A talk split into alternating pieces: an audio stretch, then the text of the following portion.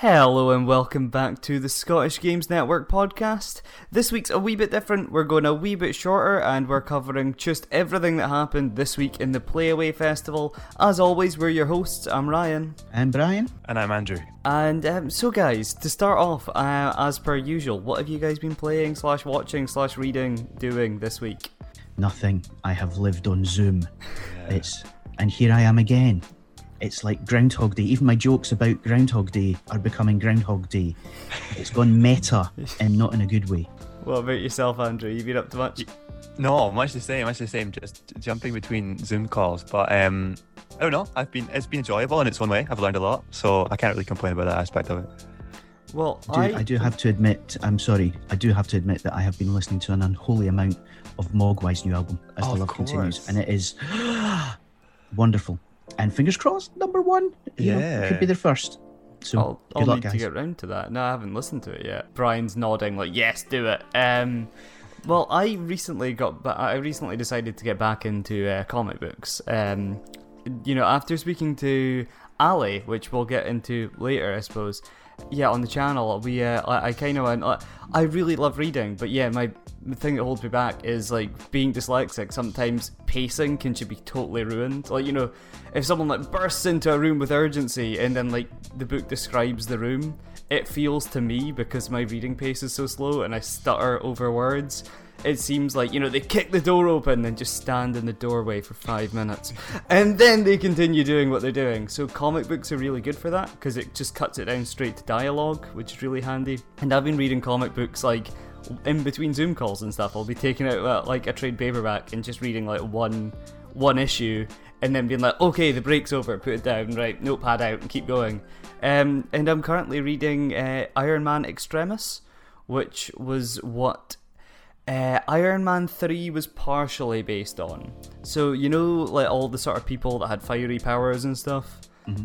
That they took that part of um, they took that from Extremis and tried to also put in the Mandarin for some reason. But the book itself is really good, so I recommend picking it up. You can get it quite cheap now because it's been out for a good wee while. It's I've not looked at an Iron Man book for such a long time.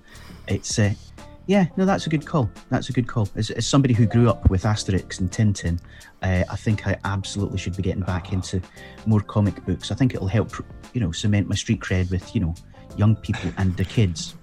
Yeah, especially Tintin. Well, do you know, it's funny you should mention Tintin. That was actually my nickname in school because I was ginger and had a quiff. So uh, I can see it. I did it to myself. I can totally see it. That's apart, absolutely. There was, there was... Yeah, no, that's absolutely what we, you know, okay. It's consider yourself with a new nickname, Ryan. Well, um, I've got. again, you've done it to yourself. Again, I shouldn't have brought up, but um, I, I kind of leaned into it, and then like by the time I left school, when we all got Leavers hoodies, we were asked like, "What name do you want on the back of it?" And you know, I got Tintin. I have literally nothing to add to that. It's, I was it, obviously, apart from the fact that I hope you also wore plus fours. Plus plus four. I don't yeah, know. Tintin, Tintin wore plus fours. do you guys not even know what plus four? I what don't know sort what of? Plus four is. I don't know. What is, plus it, is, it, is kind of... I'm sorry, Brian. it's the trousers that end at sort of mid calf. Oh, you know, with your socks uh, pulled up. I, what the? Oh, I'd have called them three quarters. Never read Tintin? I heard that there there was like some rumor about there being another Tintin film. Like there was that animated one, what like I really liked ten that. years ago that or something. A, yeah. That was a solid film. I'd like to see a sequel of that. I remember people God, at the time saying the the game based on it was like actually all right as well. Like like published by Ubisoft. I don't know who developed it, but a movie tie-in game that was actually competent that isn't Spider-Man yeah. Two. Well, I think they were doing okay. like an Uncharted type cover-based shooter thing. Oh, the Tintin gritty reboot. yeah. Yeah, well, they made Harry Potter a cover-based shooter, so they can make anything a cover-based shooter. That's true, they did, didn't they? That was pretty bad, though, wasn't it? That was received poorly. I. Oh, wow. As part of some of the uh, part of some of the lectures that I've I've given at Napier, I I used to use uh, the EA games as great examples of how to do licenses badly, and you know I would use um, James Bond from Russia with Love and Lord of the Rings and Harry Potter and sort of show identical gameplay in each and every single uh, one. The only thing that changed was the weaponry. Harry had a wand, Legolas had a bow and arrow, and James Bond had a shotgun in that way that he did. Uh, Never. Yeah. Um, His iconic weapon, the shotgun. Yeah, you know, remember when he kicked open the door and wasted a room full of Russian soldiers? So anyway, yeah, this was meant to be the playaway special, and it's become movie tie-in games. Um, oh well, uh, we have we have some ideas for that for the site, so watch this space. definitely. Um, so um, yeah, main body of our topic today is uh, yeah, the Playway Festival. So let's start off. What have you guys been watching? I think Andrew, you've probably seen the most. I, I don't know if that's true. I've definitely seen a few. Um, so what what have I seen? Um, the, the thing that I spent all day yesterday watching was all of the game studies and games research stuff. Um, but I also watched something on the first day as well, which I'm going to remember. So Jane, Right, yeah, keynote, yeah, caught the end of that. and then there was the game design panel with Shay Thompson, John McLennan, uh, Mc, Yeah, McKellan from No Code, and uh, Dan and Mal. It was that was wonderful. And then there was a, a fabulous, fabulous panel on Tuesday about gaming for health, education, and well-being, which we'll come back to. I was just gonna say, how was Jane's uh, talk? Because I didn't, Yeah. I wasn't able to make it to it. So, do you guys want to tell us a little bit about that? inspiring, inspirational, wonderful, um, eclectic, and wise. You know, Jane is one of the best game thinkers that we have um, because she kind of really looks at ways of taking the notion of playful thinking and, and imaginative um, solutions to problems that nobody's ever considered and bringing them to life um, without ever using the dreaded word gamification. So, some of the projects that she's worked on, from SuperBetter um, all the way through to, to the work that she did with the New York Public Library, you know, which was essentially co writing a book with 500 people. And she got them into the, the, the vaults underneath the library, the archives, and they hand bound their co written book um, in the medieval style. And it's now part of the, uh, the rare books collection. So there are 500 people who can go into New York Public Library, uh, into the vaults, and say, "That's my book," and it's just lovely. So You know, it's such exactly. You know, it's not. How can we make? You know, how can we throw more polygons around the screen, or how can we jam more people into this this gore-filled um, death fest? It's a really different way of thinking about playing, and absolutely, absolutely loved it. Yeah, I was trying hard not to type "squee" in the chat pretty much every time she made a good point. So, um, as an opening to such a, a a fabulous festival, I thought it was you know bang on, Kicking off with a bang. very much so. Um, and then yeah, later on in the day there was another talk. Of, yeah. Yeah, we had a we had a game yeah, design, the design panel. one. And Do you want to pick this one up, Andrew? Yeah, um, I mean, it, it was absolutely terrific, despite the fact that I, I couldn't remember it. Um, so it was with uh, John from No Code, and then there was Dan Pinchbeck, the guy from the Chinese Room. Chinese Room, who made yeah, uh, everyone comes to everyone comes, everyone's going to the Rapture, uh, and uh, Dear Esther, things like that, and then Mal Malath Abbas from Biome Collective. And they were all they all kind of have different interesting backgrounds as far as game design is concerned because neither well john is the most kind of typical in that he came from the kind of industry background but they're all coming at game design from different perspectives so mal's kind of in the the art world and the kind of avant-garde experimental um exhibition art kind of space dan came through theater and then John is very much approaching it from a kind of film and television influenced perspective.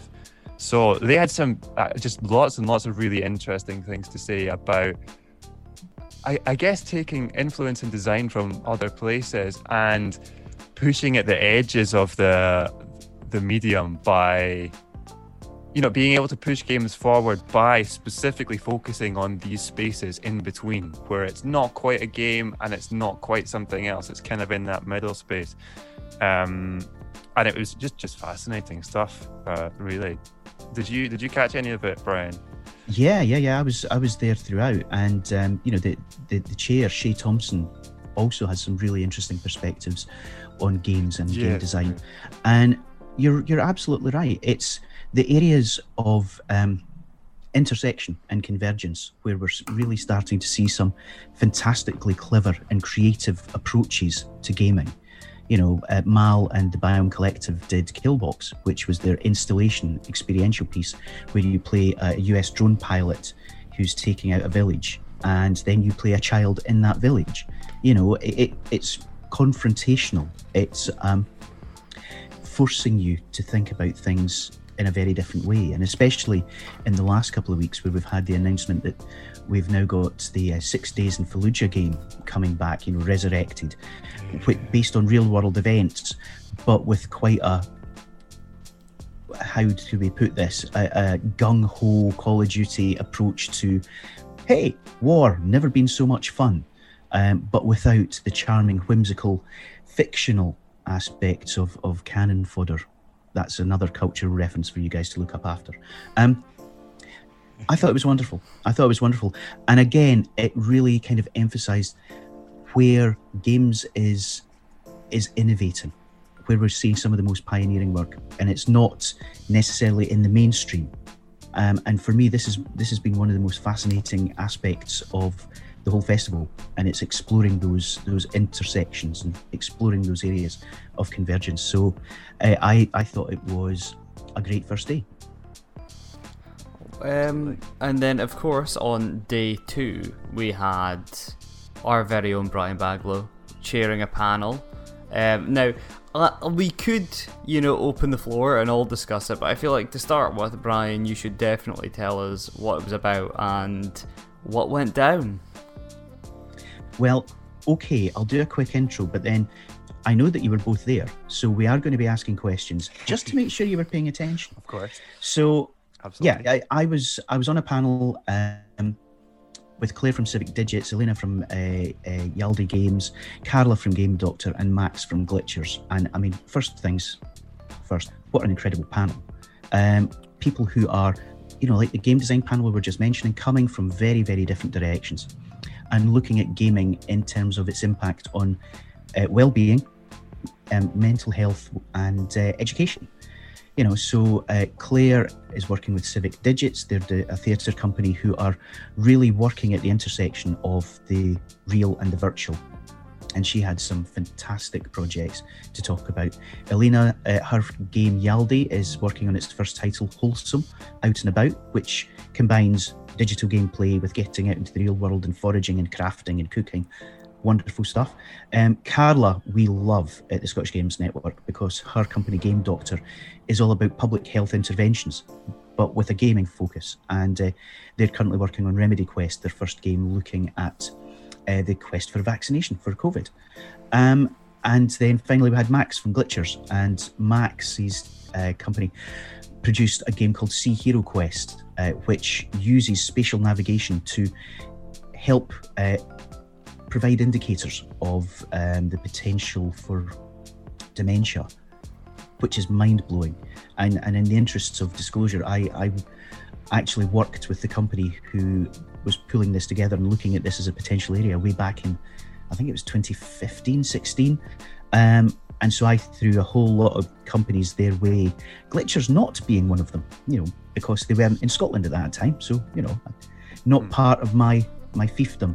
Uh, but it's a fantastic project and has produced untold, you know, riches in terms of the amount of clinical data it's providing to researchers. Mm. Um, and they're now following that up with a financial education game, Nestlings and Nestlums, which we're looking forward to finding out more about and then their cool driving game Drive By. So it was phenomenal.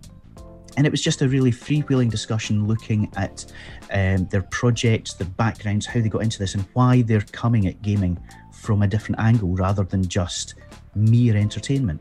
So, you know, okay, I was chairing it, but I was trying discreetly to take notes and and you know make little bullet points so I can follow things up with all of these guys, um, especially Claire because I think the convergence between the digital world and performing arts is is one that we're going to have to push and explore as we try to build our way back into the COVID world. So I'm really looking forward to finding out more about their their next project and see if we can do anything to help them.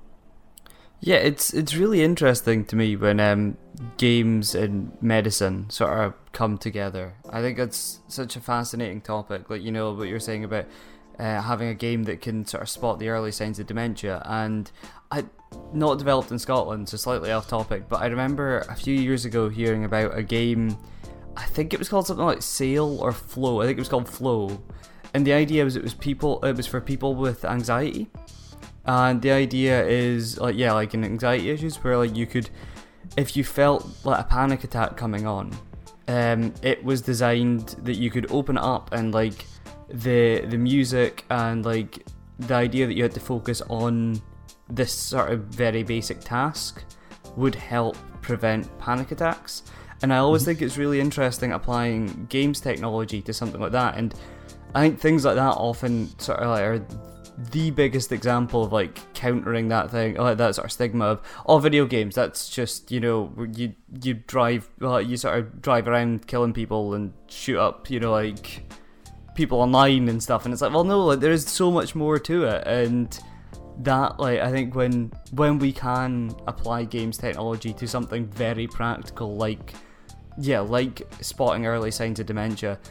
it a furthers, you know, like uh, sort of gaming's credibility, but B, it just helps an awful lot of people. I mean, nothing engages like video games, and it doesn't have to be used purely for you know passing the time.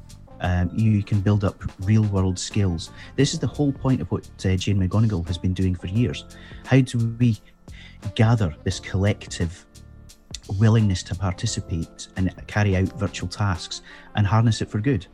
Uh, so it's a it's an area I'm absolutely fascinated by. But so what were, what were the kind of key takeaways for you guys? You know, coming at it maybe you know with not quite such a nerdy interest. um, something I appreciated from it was again a little like the, the last one was just the sheer range of backgrounds and odd paths into into the positions that they were in. So for instance, we had Claire, Claire who, who came specifically from being studying science and things before and then transitioning into into games. But um, I was really interested in Elena from Yaldi, her path, because she, she seemed to come at it from more of a kind of business side, right? That she was she was always interested in games when she was younger, but she didn't specifically go into into that kind of development course in terms of um, study, and then got this kind of funding through the Creative Bridge. Had kind of learned some of the game design tools herself, and then and then kind of has found her way into.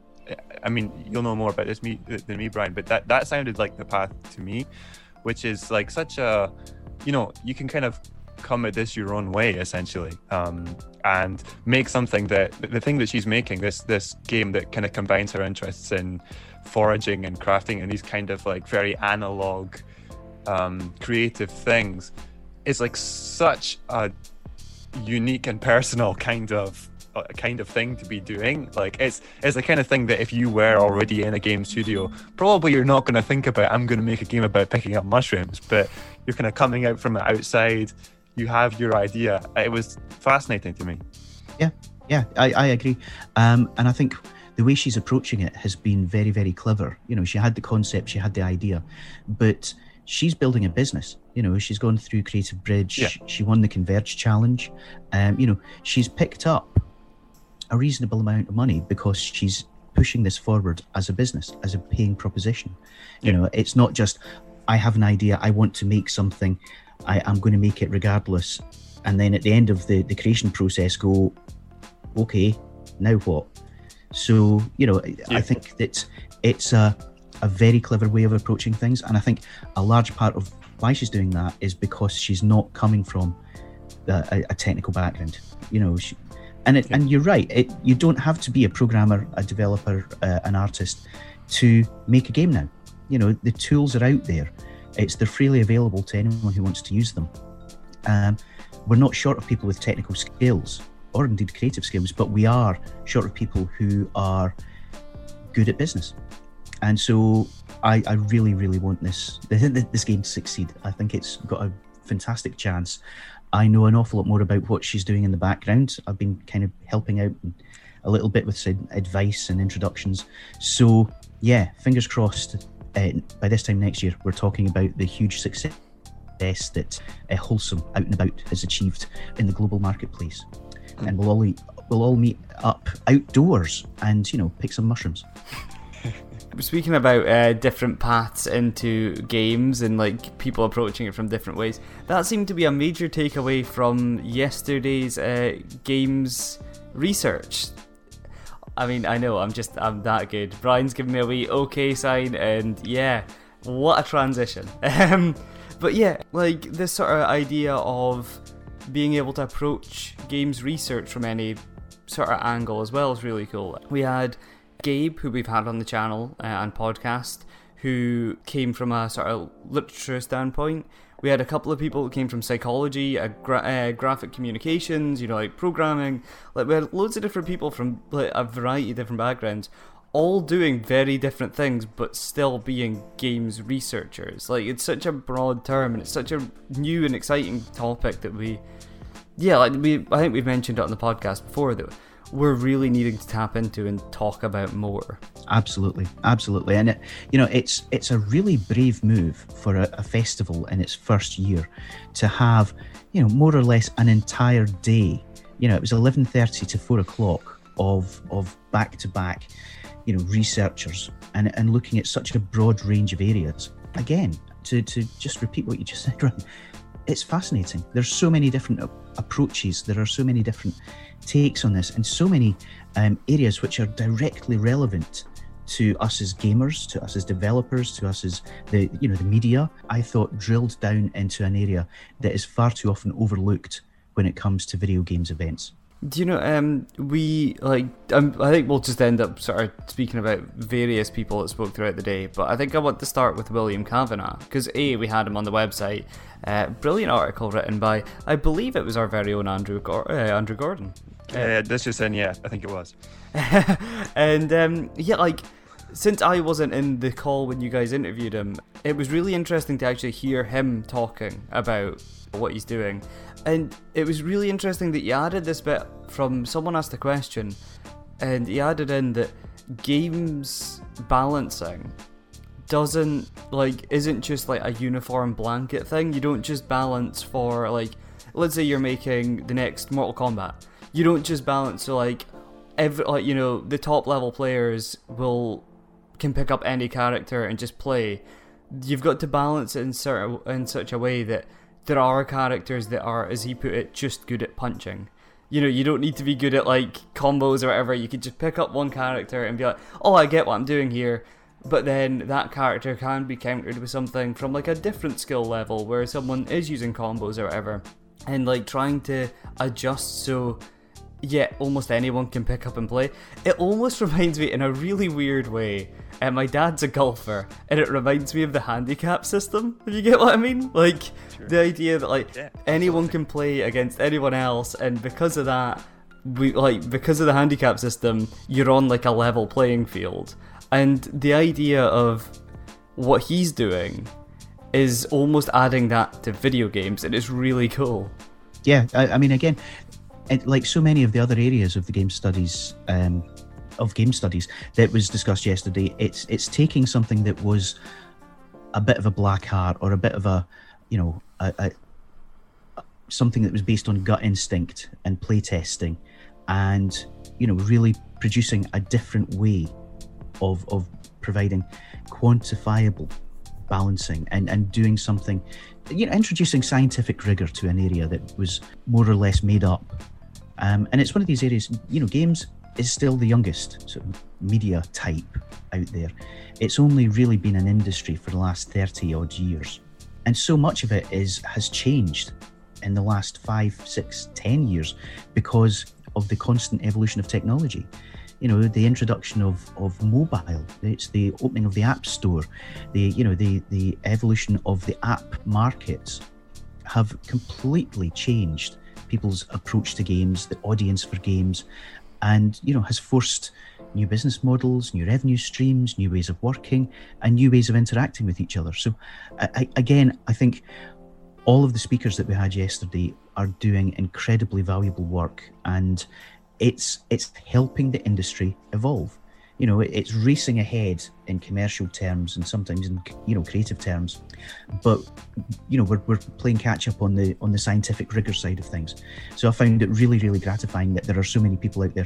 And you know glasgow's not the only university doing this. You know we'd love to hear from the, the people at abertay at napier uws gcu whoever's out there studying games or in the field of game studies, come and talk to us because we want to find out more about what you're up to. We started off with um, the PhD students, I believe they were, uh, and we had Francis Butterworth Parr, who was speaking about uh, metaphors in games, like yeah, like and what the, like they can provide. Does anyone want to cover that? It, it, it was tricky, but the, the thing that I found most fascinating about it was that we've had this conversation um, about you know the the link between the right wing and and kind of what we saw before in Gamergate and this kind of thing. And obviously, nobody thinks that that that Gamergate is the start of Trumpism or something. It's like part of the same continuum, but it's not like you know, like it's not like Gamergate caused Trumpism. But the thing that he was talking about was that the way that the right wing is, and and that kind of part of you know that kind of community communicates is in games language. Like these are people who who play who play games who that's part of the way that they communicate online you know like on on 4chan or something like that. And he his kind of thought on that is that we need to look at games and discover kind of if they are if there's something about the the kind of communities that they build that is something that comes from there and is something we can do something about or what is good uh, behavior that's encouraged and what's bad behavior encouraged and stuff like that. And you know there's all sorts of opinions you can have about this. You can say you know it's nothing to do with that. It's about the people who come to it etc etc but either way it's certainly worth studying i would say. That that was my that my, my big takeaway from his stuff. Yeah very much so. You know it's there is there's an elephant in the room when it comes to gaming, and it's the fact that there is uh, an overwhelming sense of privilege in some parts of the gaming community. Um, there's a toxicity that, that kind of came to a head with Gamergate, and it needs to be addressed. You know, we, we can't just say, oh, well, it kind of died down and it's all gone away. We know that it hasn't. You know, there are still people out there who are harassing and bullying and doxing and swatting and doing really, really awful things to other people simply because of who they are, where they come from, their gender, their sexuality, ethnic background, whatever it happens to be. Right? Gaming should be an inclusive, welcoming, welcoming place.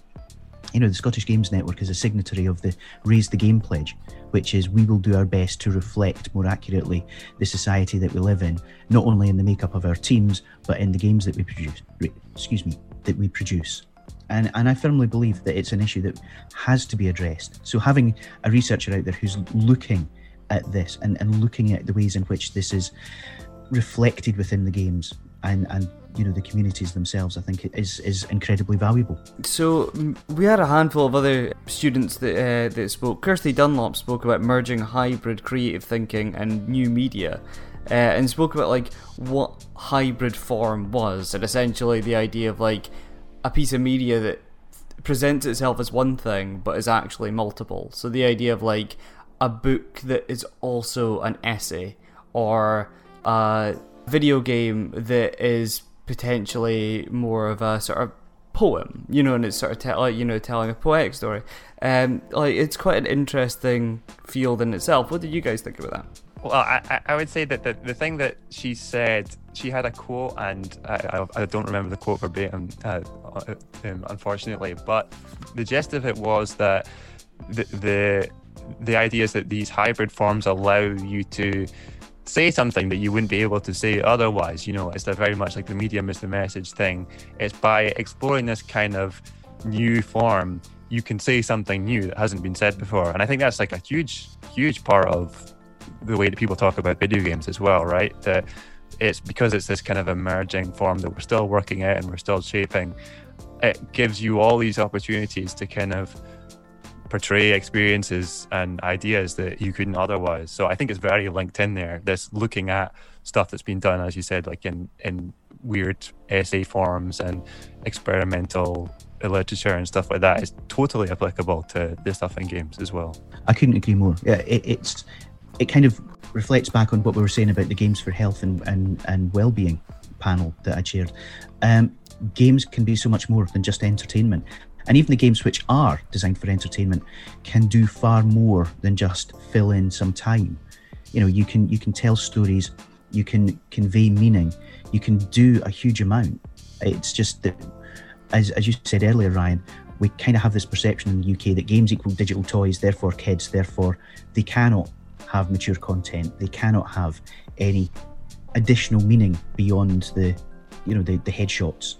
And you know, there are a lot of games that are big, dumb fun, and there's nothing wrong with that. But again, it's just so fascinating to hear people who are exploring these different areas and, and the different ways in which games can impact us as you know the audience, but also as the developers, the creators, you know, the, the practitioners who want to do something beyond the conventional.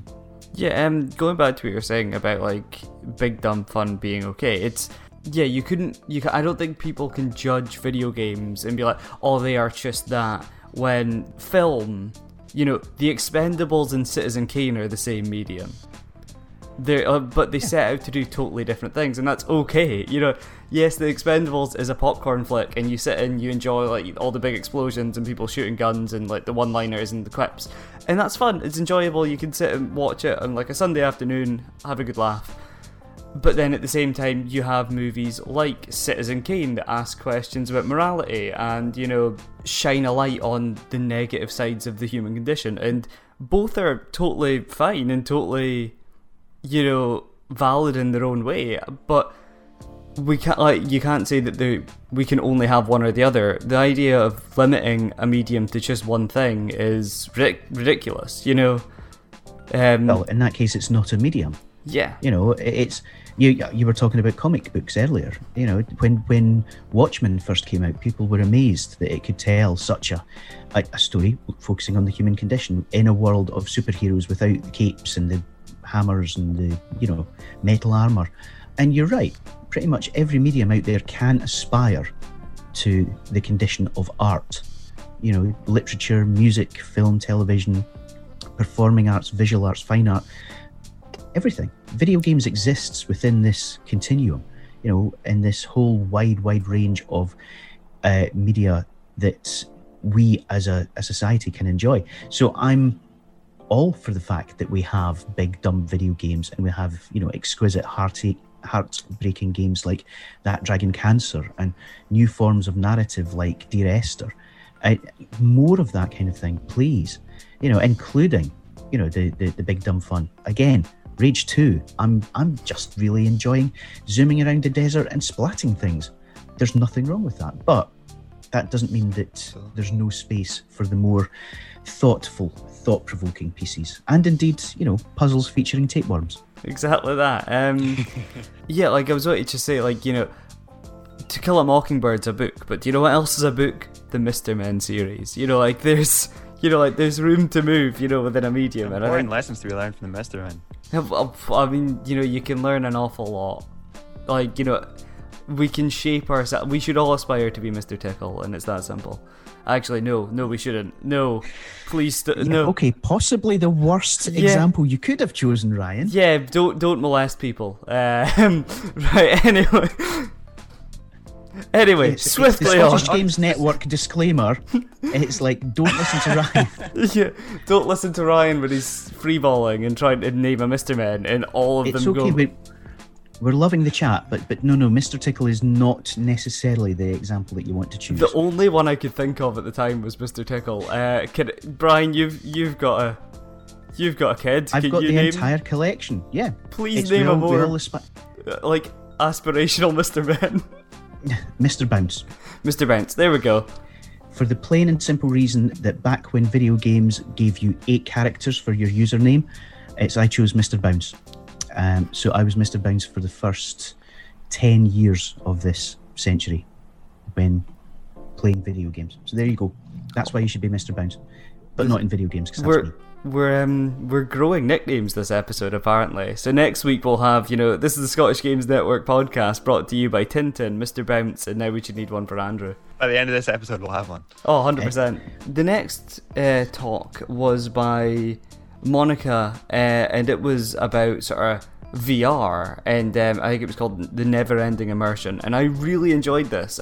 Essentially, she was speaking about um, your VR self and what you sort of would what what you're going to portray or what you portray in like a virtual reality space is just as much of you as like yourself in the real world and she spoke about like what is immersion and she broke it down into uh, the virtual gaze virtual space and virtual self just for brevity, I'm pretty sure that Playaway are um, go- going to be uploading these talks at some point. They recorded all of them, so I reckon we'll leave that like the people that spoke about these things to discuss it because they'll definitely cover it better than we will, especially considering I scribbled down notes. Yeah, I think we'll co- we'll cover that a wee bit more in the future. But the idea of who you choose to portray yourself as is just as much yourself as what we are like you know behind closed doors is quite an interesting idea. And like it's a philosophy that's date like that dates back you know. I remember hearing something about like we have three masks you know the idea the one that we show the world the one we show our close friends and family and then the one we show ourselves and I feel like this is an expand like the idea of like VR and who we are in the virtual space is almost an expansion of that. The, the whole the whole question of digital identity and your, who you play in games has been around since you know the, very very beginning. You know, famously in arcades, when they had a high score, it's the, they, they only chose three letters because it stopped you leaving your your identity as a four letter word and people would just do swears. You know, as soon as you could start picking a character, as soon as you could start customizing a character, you've been able to portray yourself in different ways. So gaming, in a lot of ways, pioneered the issue that we're ha- we're finding in social media, which is on the internet, nobody knows you're a dog. So we are still dealing with this, and and it's an issue that's going to come to an, into sharp focus later this year because we now have the Information Commissioner's Office have produced their age-appropriate design guidelines. Um, this is now a law, so you're going to have to look after your players. You're going to have to look after your community you're going to have to make some tough decisions about the features that you introduce into your gaming if you have any kind of online component. And it's the onus is now on, on developers and publishers and creators to think about how people are going to portray themselves within games, how they're going to be able to interact, and what their level of moderation and curation and, you know, protecting their players from harm, creating a, a stable and safe environment. Um, and so I think this is, again, massively encouraging that we've got people out there looking at these issues in different ways because it's something that the, the sector is going to have to proactively address uh, unless it's going to have legislation imposed upon it.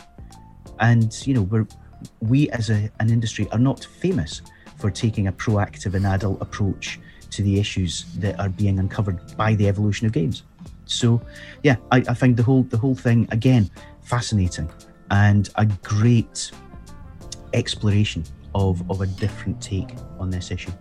Yeah, I think the main takeaway from this podcast is when when all the playaway talks go live, like go live, and you can watch them back. Definitely do so if you didn't catch them the first time round. They're well worth a watch. Now, we only have one more talk from the uh, PhD student, and that was Preserving Games uh, by Lauren Watson. Now, we were speaking about this a wee bit before the show, so do you guys want to kick off and we'll just jump in from there? I mean, yeah. it sounded like you, you, you were the most interested in it, so by all oh, means, I mean, please. Yeah, no, of course, no problem. Um, so I really, I, I found it fascinating because I'd never really thought about it. Like we've all played an emulator or yeah, played a port or a, you know like whatever of a game, but the like the idea of preserving video games in the same way that we preserve film and books and you know all that, it's like in music, it's quite it's quite interesting because uh, Lauren proposed the idea that like if like you know video games are a bit more complex than just preserving like the celluloid of we mentioned Citizen Kane earlier like you know that it's a bit more difficult than that because do we preserve the initial experience or do we uh, preserve the code that was released to start with um, and they showed uh, Metal Gear Solid to start with and in uh, in PlayStation 1, you only had a limited amount of colors to, uh, to use. So developers would kind of blend colors to create like gradients and to create different uh, colors that weren't available. And on CRT monitors, that looked relatively smooth. Whereas if you look at it on a HD TV, it doesn't. It looks blocky. And so people have sort of came up with, uh, with ways of smoothing out those textures and making them look the way they did on CRT monitors. But then there's an argument that we shouldn't preserve that because that isn't the original code. And it's almost like a remix of what the original was. However, others would argue that what you're wanting to do instead is preserve that remix, if you will, because it presents what the game looked like initially and what it felt like initially. So it's it's a really interesting idea that I'd never thought about at all. I'd never even considered like, yeah, how do we preserve games? It's a very, very interesting area, and it's one that is becoming more and more relevant as time goes on because so many of the devices that you needed to play early video games, you know, are no longer commercially available. And there's a whole other side to this, the, the notion of abandonware and greyware. Um, so if I bought a copy of the original Lemmings, you know, but the discs degraded or my Amiga broke, um, I still, I still have, you know, I have the discs. Let's see, um, I should still be able to play it. So am I like to play it on an emulator? And there's a, a really big gap in the video game sector. We don't have a long tail like you do in music or you do in cinema, you, you do in film. Um, you can go and buy the, you know the movies created by the Lumiere brothers, Méliès, and watch them on you know 4K on your on your flat screen TV. Um, you can listen to albums from the birth of music, you know, Delta blues and everything going way back to the the beginning of the the, the 20th century. Um, but in games, we don't have that kind of that legacy. You know, games fall out of um, existence. And so the publishers still own the intellectual property. Presumably, they've still got the source code somewhere, but it's just sitting there in limbo and nothing happens with it. So, do the players have the right to emulate it? Do does the the industry have a responsibility, you know, to to keep it safe? And there are a few uh, archive and, and preservation projects going on around the world, um, including the the UK National Video Game Museum but it's it's something that I've been looking at. If you go to the Scottish Games Network website and you have a look at the company directory, scroll all the way down to the bottom, you've got the sort of the, the sadly missed and dearly departed list of all the companies who are no longer active. And just going through them, you can see so many studios who produced, you know, by my own count, in some cases dozens, in some cases hundreds of video games that you can no longer play. You know, um, our friends at Denki, uh, pioneered the uh, the online interactive TV games for Sky when you press the red button, and and they did over hundred. If you have a look at their Wikipedia page, you'll you'll see a, a, big big list. Who should preserve them? Because you know they did them for Sky. Are Sky preserving them? Possibly not. You know who? How do we how do we do this? How do we build you know something that, that's a legacy outside pirated main games you know, in arcade ROMs that you can download from from dodgy sites. It, there has to be a better way to do this. But as an industry, we're incredibly poor at asking these questions. So again, I find the whole the whole topic itself deeply, deeply fascinating, and, and I find um, the approach to it really, really interesting. So I would love to find out more about where we can take this. Yeah, like I can't wait to see what the sort of what uh, Lauren's end result is, and I'd love to read through that if it's made available, which would be really cool. So the next couple of things that came up was Ruth Booth and William Kavanagh both uh, chaired panels. Now, do you guys want to talk a wee bit about those two? Because, uh, like we said, this was meant to be a shorter episode, but it's it's making its way into a regular size. So um, we're gonna, I think we'll sort of try and merge these two panels together and just discuss like kind of overview what both of them said, and then point you in the direction of the Playaway Festival so you can watch them yourself. So to start with, it was uh, Ruth Booth's panel. That was with, well, I'm trying to read my own ha- handwriting here. Char- uh, Charlie Harbord, Gabe Elvery, and Arthur. I think it's Ellinger. That's exactly it. Yes, all had some really interesting stuff to say. Uh, do you guys want to sort of cover some of that? Yeah. Um, well, speaking of speaking of Toy Story, uh, Charlie had a Toy Story background going on uh, in uh, there behind them and their thing. Your thing reminded me of that. But um, so they are uh, they're at the University of Abertay doing research, and they had like a background in um, languages.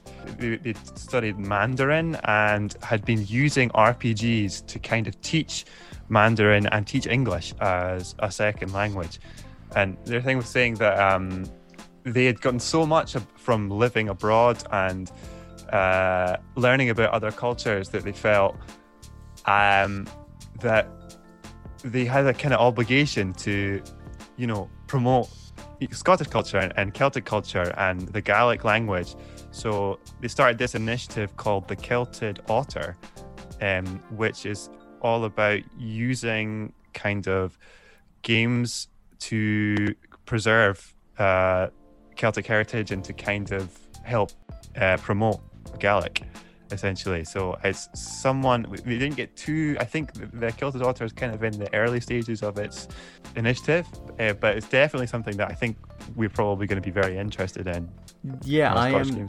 I've got a note at the bottom of my, my bit about this panel that just says talk to Charlie about Kilted Otter and her um, sort of RPG she's making because that was really interesting and I might be mistaken here. But what I what I took away from it was the RPG she's making is working in both Mandarin and English. However, mm-hmm. she uh, they're developing it so you can drop in other languages in other. Is that right? Was so it could be potentially modular, yeah. Yeah, so the idea is like it could expand and sort of be playable to everyone, uh, which is really cool. And I, I want to speak to her about that and see what you know what comes of that. Again, so much great work going on out there, and what Charlie's doing, it, she's looking at a series of game jams um, aimed at Indigenous cultures, including Gaelic, and and again, it's not an area that really gets gets looked at. So she's already talking to MG Alba and Born Gaelic and, and, and a lot of the organisations keeping the Gaelic culture, the Gaelic language alive across Scotland. But she's also looking globally out into other Indigenous cultures around the world with a specific view of getting creativity through a short, you know, game jam type experience and, and, and bringing those cultures into the world of gaming. I mean, hats off. It's an amazing initiative. And again, if we can help to support it, we absolutely will. Yeah. Um, and Arthur had a really interesting point of view as well to do with like live streaming uh, music and sort of what that means for changing the medium of listening to live music and you know obviously with the the pandemic happening it's really helped his research. Uh, coincidentally, the way that now everyone's sort of doing live stream music, but he proposed the idea that the chances are we'll get to a point where gigs are not only like a, a venue full of people, but also people watching from their home via live stream, which was really cool. And I never, I never thought about that. You know, when I've been listening to music. Speaking of which, um, big shout out to the play uh, the playaway guys or the tinderbox guys even for entertaining us in between the panels and talks that was really cool and some really good music came from that so just for anyone who's not been to playaway yet it's worth saying that so tinderbox collective are primarily focused on music or they have done until the, the playaway festival and so at the start of every session and to close out every session, we've had some of the incredibly talented artists and performers who are part of the collective um, giving us a wee song, which is a completely charming way to start and end what would otherwise be yet one more Zoom call in your calendar. And, and it really does help to break the ice. It helps bring people together.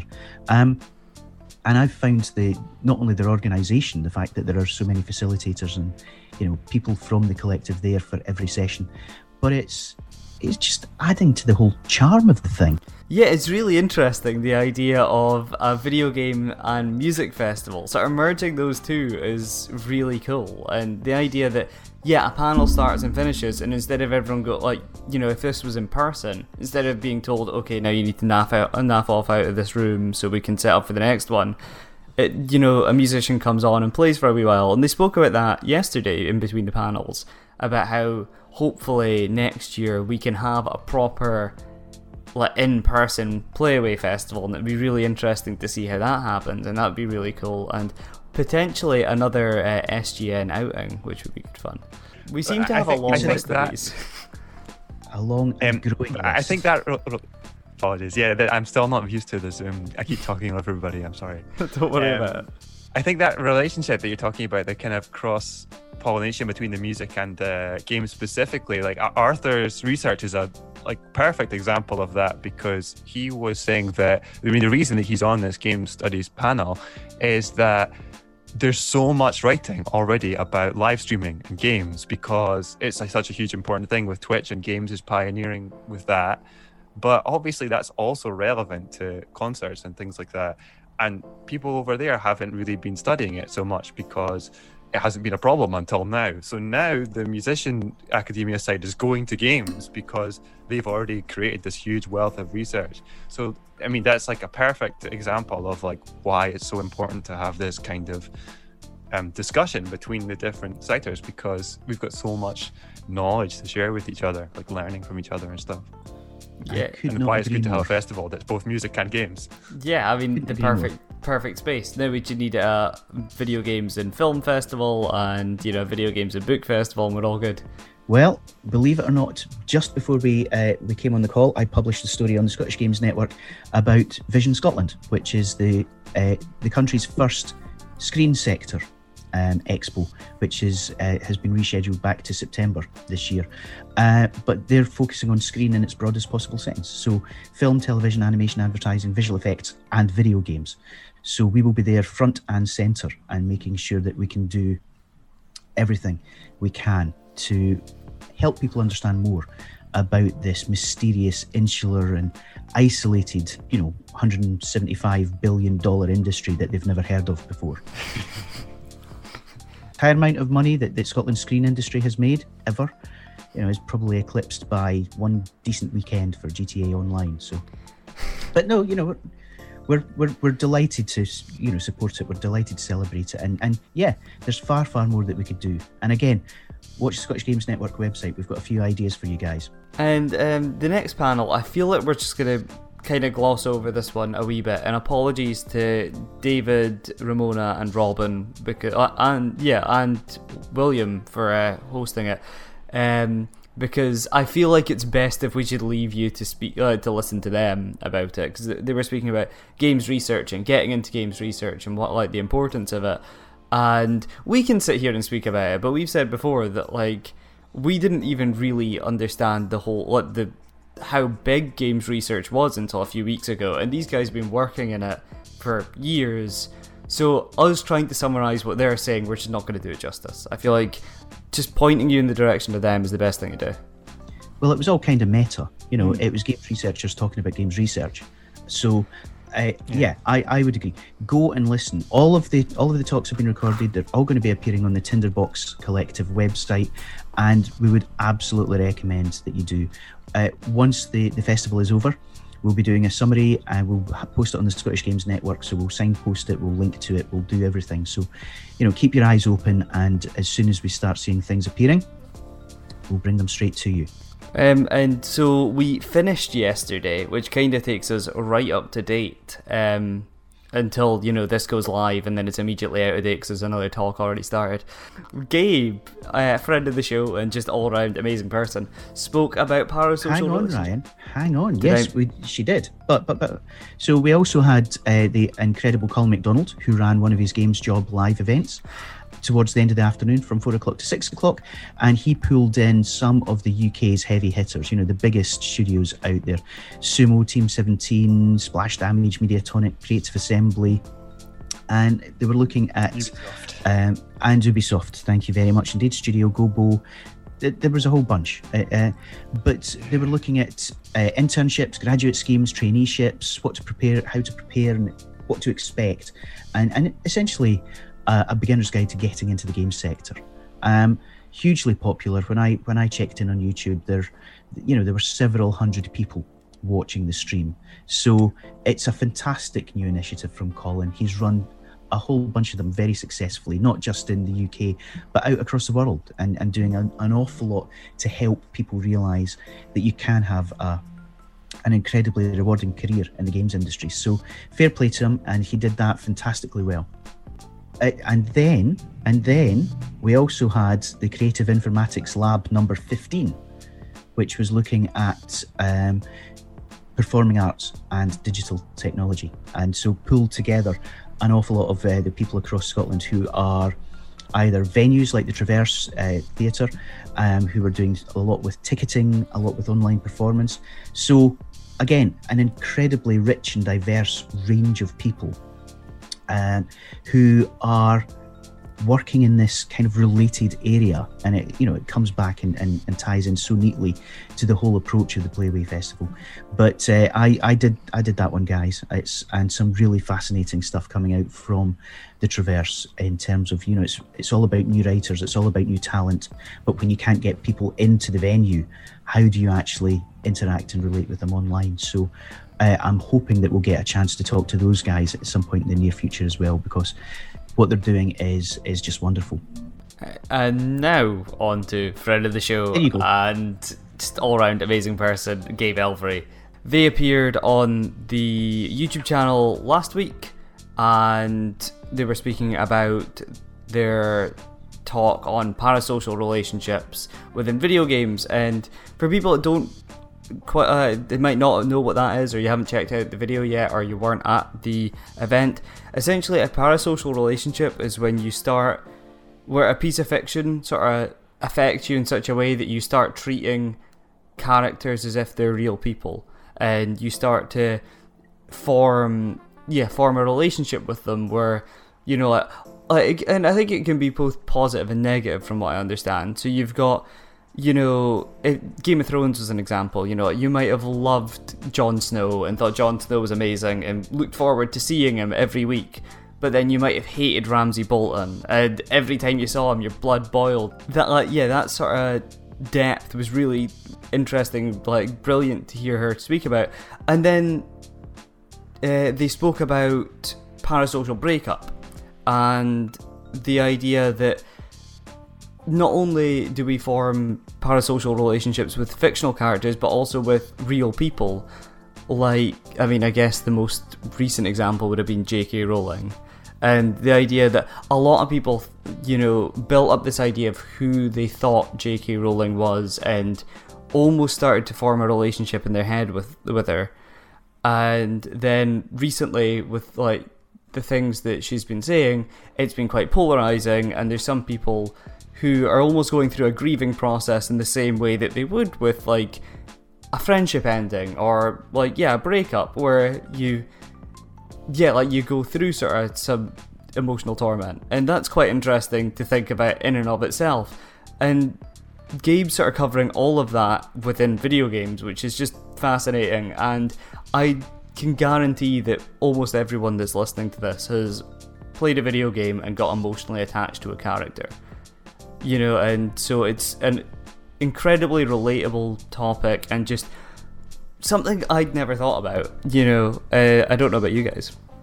Yeah, it's it's one of these areas where where all too often we don't pay any attention to why we love some games, why we love some characters, why we you know, relate to to some particular um, you know hero or heroine or NPC and it, it's because of this this whole notion of parasocial attachment. And um, Gabe was was incredibly interesting when it came to the ways in which we, as the consumer, the audience, the player, um, can really form strong bonds. And, and again, it's it's one of these things that starting as a writer, as I did, it's not something that I had consciously been aware of, but it's certainly something that I think many more people within the games industry are going to have to pay closer attention to because it um, as you're building more and more lifelike characters as you have relationships with characters in games that can you know encompass hundreds of hours um, you're going to have to be a little bit careful. You know it, it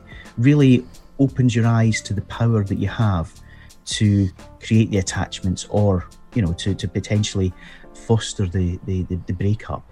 Um, so again, just the whole session was was a joy um, and from the actual presentation through to then going speed dating with actual ghosts. It was a delight. Yeah. I think I think there's two parts parts as well that were interesting to me, which was one the um, so Gabe spoke about how you know obviously games with characters that you are very invested in are more you know they're more likely to be successful and enjoyed by more people. I think that's definitely the case, and it linked back to something that Dan Pinchbeck was saying in, in his discussion, which was that he he, he thinks that this kind of uh, uh, building of this connection and stories becoming more important in games and things like that are a huge part of what's making them more accessible in, in, in a mainstream sense. Like the fact that The Last of Us can be a thing that that has a sort of emotional depth that people can recognize from film and television and from other things is part of why we can begin to bring more people in. So I thought that part was interesting, but also back on this kind of like um, uh, parasocial breakup and these kind of difficult relationships. I think the, the thing that's so fascinating about researching that within games is that it's a safe space to try out this stuff, right? Um, with the J.K. Rowling thing, you have people, you know, that feel like it, it's difficult to to deal with that situation because they've become so attached to this person over time, and you know they end up defending someone, even though maybe the things that they're saying are not particularly that defendable. Um, if you can go through that relationship, if you can simulate that relationship in a game, and it can kind of give you the tools that you need to think through that process, like that's huge. If if people can start to simulate that kind of difficult situation, like the potential is huge. I think. Fantastic, fantastic. So so that kind of brings us to the end of week one mm-hmm. of, of the Playaway Festival. We have an entirely uh, fresh week coming up, uh, events taking place over the weekend. Um, rather than trying and summarise it, because everything that we've seen so far has been incredible. Uh, but we've got workshops, we've got panels, we've got um, uh, we've got talks, presentations, we have live performances, a whole range of different things that are coming up over the next week. And if the last five days have been anything to go by, uh, whatever you tune into and whatever you decide to sign up for is going to be absolutely worth your while. And obviously, we'll link to the the, uh, the Playaway Festival, the Tinderbox Collective registration page in the show notes. Yeah. Um. So I reckon that that that wraps us up. I suppose, uh, for this short episode, air quotes, because um, I feel like it's just going to turn out to be a regular episode. But oh well. Uh, so it leads us. good stuff to talk about. It, it, well, that's just... it. There was so much. There was so much good stuff that that just doing a summary seemed to be, you know, an injustice. Yeah, it's a but testament think, to how good the show is.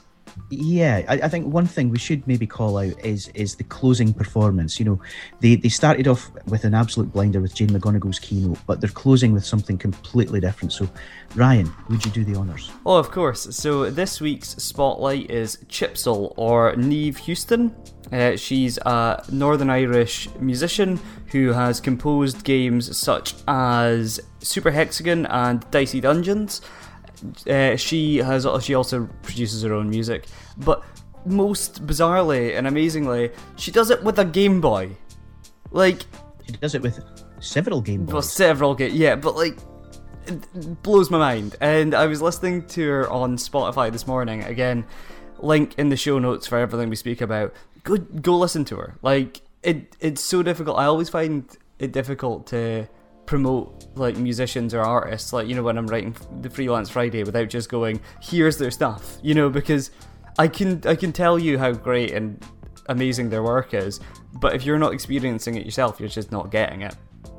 And i feel like that's 100% it with chipzel uh, so definitely check out Niamh on uh, spotify or any other platform that she's available on so yeah, that's our spotlight of the week. Just there's your homework in between the uh, the playaway sessions. Just have some whatever your music playing platform of choice is on in the background. And just hit play on some Chipzel tunes. Yeah, and if you don't believe that somebody playing several Game Boys can absolutely kick butt and rock out with some, you know, really seriously old school chip tune, you are about to have your eyes opened and your mind blown. Yeah, uh, she's phenomenal, and and I'm really really looking forward to that.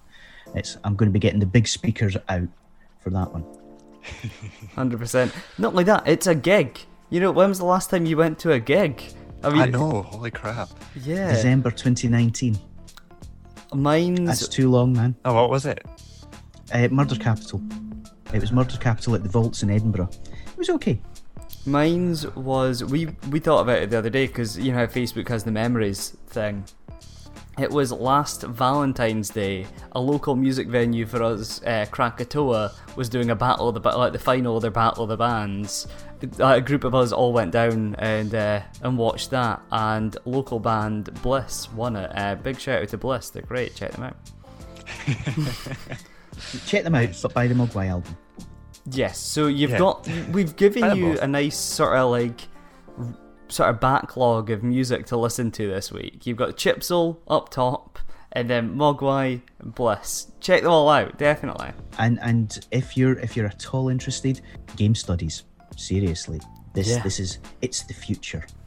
Yeah, one hundred percent. It is sheer like insanity, just how much is being covered in that field. And yeah, just go check out all the all the speakers from the Playaway Festival because they all have very worthwhile things to say. Um, so Yep. that wraps up this week of the Scottish Games Network podcast. As always, we've been your hosts. I've been Ryan. I've been Mr. Bounce. and I've been Andrew. Thank you ever so much for watching, and we shall see you next week.